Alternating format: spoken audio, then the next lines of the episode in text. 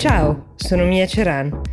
È giovedì 27 maggio 2021 e questo è The Essential, il podcast che ogni giorno seleziona e racconta per voi notizie dall'Italia e dal mondo in 5 minuti.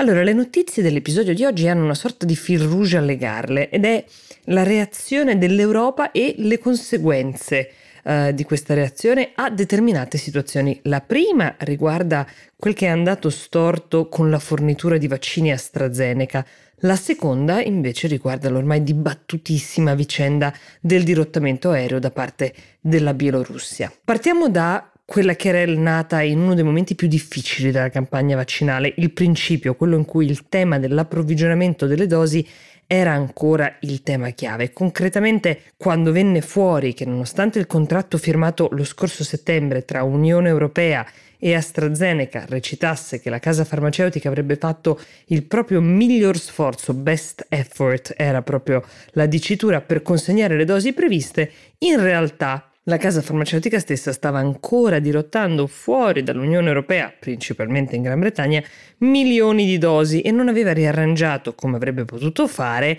la distribuzione nei sei impianti europei per rispettare gli accordi presi con l'Europa. Come accade per i contratti che non vengono rispettati, l'Unione Europea ha deciso di citare in giudizio AstraZeneca, il foro competente per dirla così, è quello belga, l'Unione Europea chiede 10 milioni di euro di danni più una penalità di 10 euro per ogni giorno di ritardo e per ogni dose non consegnata. Entro la fine di giugno erano previste 300 milioni di dosi AstraZeneca da contratto, ma agli Stati membri ne sono arrivate diciamo circa 100 milioni. AstraZeneca si difende dicendo che invece lei del suo meglio l'ha fatto, sempre il famoso best effort di cui sopra, mentre resta il tema che riguarda l'urgenza sanitaria, quindi servendo ancora milioni di dosi in Europa, una soluzione che il giudice potrebbe proporre per dirimere la questione potrebbe essere quella che la casa farmaceutica fornisca tutti i vaccini promessi in modo da risolvere concretamente una disputa che altrimenti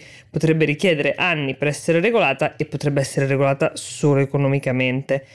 La possibilità che AstraZeneca fornisca i vaccini dipende anche dagli altri contratti e impegni che ha in essere in questo momento, il che rende molto più complesso il lavoro del giudice perché lui dovrebbe poter accedere, valutare il contenuto di tutti i contratti che coesistono, cosa che però non è scontata, non è scontato che lui abbia accesso a tutti questi contratti. Per dirimere la questione ci sono circa uh, due o quattro settimane, altrimenti c'è sempre il ricorso, però è chiaro che all'Europa adesso, in questo momento preciso, i vaccini servono più del denaro.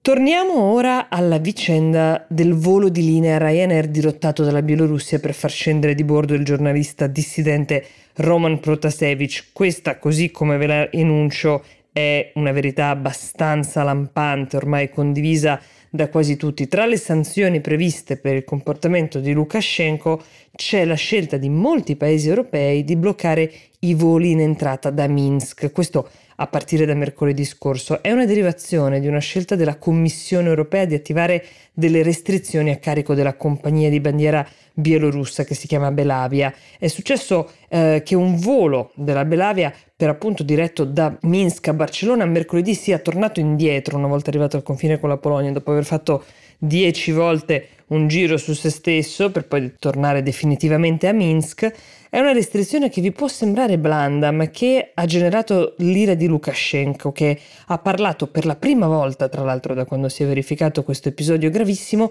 accusando l'Occidente intero, e l'Europa in particolare, di aver innescato una moderna guerra ibrida, cioè di voler usare la questione bielorussa come scusa per provocare la Russia, paese amico di Lukashenko, come ormai sappiamo. Questa, a differenza di altre uh, proferite da Lukashenko è una bugia solo in parte, perché che dietro di lui ci sia Putin è noto a tutti, così come è un rischio calcolato, come la direbbe Mario Draghi, dell'Europa quello di isolare Minsk partendo dai voli, perché è molto chiaro che uh, Minsk per chiedere aiuto può rivolgersi solo alla Russia e che la Russia questo aiuto glielo darà, che sia economico o militare più difficili da metabolizzare sono invece le dichiarazioni del presidente bielorusso sul fatto che lui effettivamente credesse che ci fosse una bomba a bordo del volo Ryanair e che questa sia la ragione per cui è stato fermato. Anche qui, prima era stato detto che la soffiata era arrivata da Hamas, poi in un secondo momento lo stesso Lukashenko ha detto che invece l'aereo stava sorvolando un impianto nucleare che per questa ragione rischiava di diventare un bersaglio. Insomma, fatto sta che tra coloro che sono risaliti a bordo dell'aereo e arrivati a destinazione mancavano due passeggeri, il giornalista Protasevich e la sua fidanzata di nazionalità russa entrambi comparsi in video diffusi dai media bielorussi nei giorni a seguire, dei video nei quali confessano sostanzialmente di essere artefici di violazioni di leggi antiterrorismo con la loro attività sovversiva, video che i loro genitori hanno commentato dicendo che sono stati chiaramente girati sotto costrizione, eh, che la sintassi non è la loro, il tono di voce non è loro il che essendo entrambi ancora sotto stato di fermo e non sappiamo in quali condizioni è diciamo, facilmente intuibile. La storia è tutt'altro che conclusa. Ricordatevi che la puntata del sabato di The Essential la scrivete voi con i vostri commenti mandando una mail a essential-willmedia.it come avete fatto la settimana scorsa eh, suggerendo i temi, eh, proponendoci argomenti che vi interessano. Scriveteci, ripeto l'indirizzo essential-willmedia.it. Io vi auguro buona giornata e vi do appuntamento a domani.